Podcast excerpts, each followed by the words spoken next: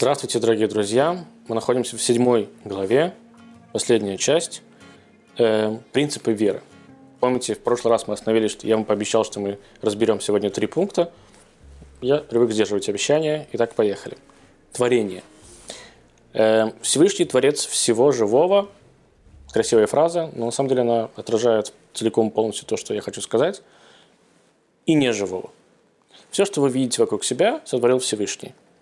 Более того, это и есть его проявление. И понять, как он это сотворил, мы с вами тоже не сможем, потому что мы, в свою очередь, тоже являемся творениями Всевышнего. И в своем каком-то ограниченном мозгу что-то мы можем, конечно, себе представить. Ну, представьте себе, пожалуйста, что раньше не было ничего, а теперь появилось все, что вы вокруг себя видите. Представить мы сможем, понять, сомневаюсь. Всевышний может это делать. Именно за счет того, что он сотворил все, что мы видим вокруг себя, он имеет право им управлять, как любая вещь, да, которую, если бы вы когда-нибудь написали бы какой-нибудь текст, вы имеете право там его вычеркнуть, убрать, поправить, что-то сделать с ним, потому что это ваше творение. Так Всевышний может относиться к этому миру. И так всецело, в принципе, он и проявляется в этом мире. Посмотрите, на какое разнообразие всего он может сотворить. Помимо того, нужно помнить, что Всевышний каждую минуту и секунду обновляет этот мир. Он поддерживает каждое творение. Не просто он его создал и как-то оставил. Нет. Он хочет, чтобы любая мушка, любой камушек, любая ерунда, любая молекула, существующая в этом мире, она существовала, и поэтому она существует. И еще, кстати, кроме того, что Всевышний постоянно творит этот мир, он имеет право его менять, как я уже сказал, потому что он его сотворил, то есть те чудеса, которые происходят в этом мире, для него это, ну, для нас это конечно, что-то непонятное, это действительно чудеса. Для него это просто немножечко изменение сценария развития событий. И поэтому, в принципе, происходит такой момент, что они могут вообще происходить, потому что он сотворил этот мир. Есть еще одна важная история, важная тема в творении мира – это то, что Всевышний творил этот мир из ничего, из пустоши. Только Всевышний может это сделать. Другими словами, если вы скажете, ну как, я же тоже, например, могу шкаф сделать. Вы не можете сделать шкаф.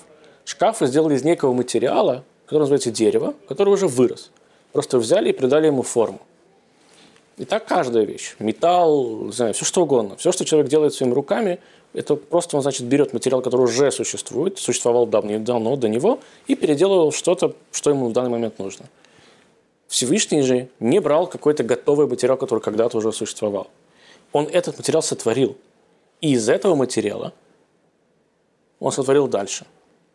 Это важный момент. Он тоже не до конца, может быть, нам понятен, и представить мы это можем, но до конца понять, как я люблю говорить, конечно же, нет. Но это важно знать, что Всевышний творил этот мир из ничего. Теперь, что касается откровения Всевышнего. Что такое откровение Всевышнего? Это очень просто. Это законы, которые были нам даны от Всевышнего. Вот это само по себе, вот это Синайское откровение, если откатиться назад еще до того, то, как в этот мир пришла Тора, это уже было откровение Всевышнего. Наши праотцы, Авраам, Ицхак и Яков, они уже в какой-то мере исполняли Тору. Но когда Тора была дана, то, конечно, она была дана пророку Моше, как часть ее, которая сегодня является уже записанной на бумаге, она не была записана, она до сих пор называется устной Торой. Это вещь, которая передавалась из поколения в поколение, очень хранилась. Было важно, чтобы все моменты не были упущены, и в большинстве так и произошло. Поэтому та самая Тора, которую когда-то мы получили на горе Синай, в руки Моше, это та самая Тора, которую мы имеем сегодня на своих руках. Мы в это верим. И те заповеди, которые тогда получил пророк Моисей, это те самые заповеди, которые мы сегодня исполняем. Сам Бог дает абсолютное право пророкам либо комментаторам что-то нам объяснять, что-то, может быть, нам разжевывать, но приносить что-то нового, такого делать нельзя, и такого не было никогда. Это один тоже из базисных вещей. И мы знаем, несмотря на то, что мы знаем, что еще до Синайского откровения уже существовали законы для потомков Ноаха. Ноах был задолго до Синайского откровения. Но в тот момент, когда произошло дарование Торы на горе Синай, это было закреплено печатью, и это работает теперь в этом мире и до конца. Также важно понимать, кто такой пророк Моисей. Написано в наших книгах, что подобного пророка никогда больше не существовало. Но если хотите его назвать, это пророк пророков. То есть не было больше человека, который бы принял на себя, принял бы из-за самих рук Всевышнего его мудрость. Потом все остальные пророки, которые появились, они о чем-то либо предупреждали еврейский народ и народ в этом мире в целом, либо что-то они, как я уже сказал, разжевывали, да, объясняли какие-то моменты. Но вот этого великого синайского откровения, подобного, больше никогда не происходило ни одного другого пророка. Почему это важно понимать? Потому что это то, что было дано тогда, это эталон. Можно вокруг него, конечно, добавлять какие-то вещи, которые помогут. Во-первых, они не будут противоречить закону, и они помогут лишь этот закон больше правильно соблюсти, но вот это сама есть канва, вот этот эталон, который принят, и больше пока он никогда не появлялся в этом мире, ни как для еврейского народа, ни как для всех остальных народов мира. Это важно принимать и знать. Далее, следующий пункт – это избавление. Что же такое избавление? Существуют две основные формы правления этим миром от Всевышнего. Он управляет этим миром как бы по природе вещей, да, то есть некая программа, которую когда-то он сам прописал, и по ней он живет, если так можно сказать про Бога, да, мир, по крайней мере, существует, так живет мир.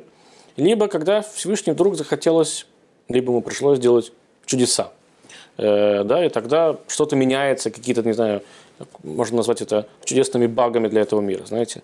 Когда Всевышний это делает, по большому счету, когда ему это необходимо. Он творец этого мира, когда он хочет делать чудеса, тогда он их будет делать. Когда он не хочет делать чудеса, он их не будет делать. И конечно, это также связано с моментом вот этого постижения и того, что Всевышний управляет этим миром, в том числе и нами с вами. Он знает наше будущее.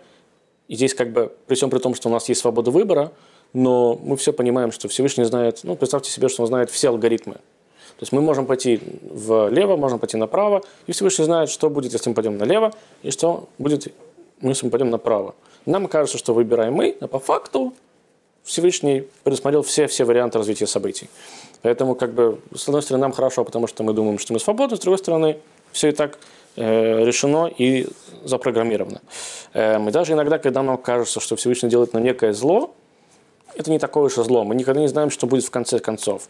И любая боль проходит рано или поздно, и человек становится либо проще, либо совсем хорошо. Это факт. Нужно просто об этом хорошенько подумать. Зачем нам нужно понимать, что вот это есть над нами некая такая власть Всевышнего для еще большего и лучшего нашего существования? В тот момент, когда религиозный человек понимает, что все его действия, они такие, знаете, под лупой, да, что Всевышний знает все, что он делает, он как-то будет себя, наверное, более корректно себя вести, по крайней мере, он захочет себя так вести. Получится, не получится, уже другой вопрос, но представьте себе, что вы живете под камерами 24 часа в сутки. Наверное, в какой-то момент, конечно, мы привыкаем, да, и уже люди начинают более себя расслабленно вести, но первое время вы будете следить за собой, за своими действиями, то, как вы одеваетесь, то, что вы говорите, как вы общаетесь с людьми и так далее, так далее, так далее. А теперь представьте себе, что вы никогда не привыкаете к этим камерам. И вот это идеальное ощущение, вот это идеальное состояние. И вот если это состояние нести всегда и везде, плюс получается, что мы в этот момент делаем то, что Всевышний от нас хочет, то после этого появляется новый чудный хороший мир. В еврейской традиции есть вера, абсолютная вера в приход Машиаха, Мессии, человека, который откроет глаза этому миру по-настоящему, расскажет, что такое Бог, расскажет, что такое Тора, и мир будет жить по-другому. Есть, конечно, много всяких версий от мудрецов, как будет жить мир, но глобально мы понимаем, что тот мир, который мы с вами видим, он продолжит существовать. Только у нас глаза наши откроются, и мы будем намного более разумные, добрые и адекватные люди для всего мира. А если учесть то, что Всевышний призывает каждого из нас делать то, как он нас просит делать, это значит, что не только на евреях лежит ответственность за приход Машиаха, но и на всех остальных народах мира. Каждый ответственен за другого, неважно какой национальности, неважно, еврей он или нет. Мы делаем с вами одно общее дело, и это важно помнить.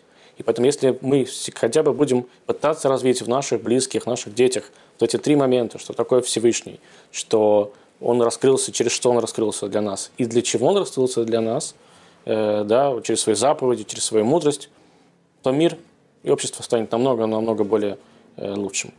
На этом мы с вами заканчиваем 7 главу. Спасибо большое, до новых встреч, до свидания.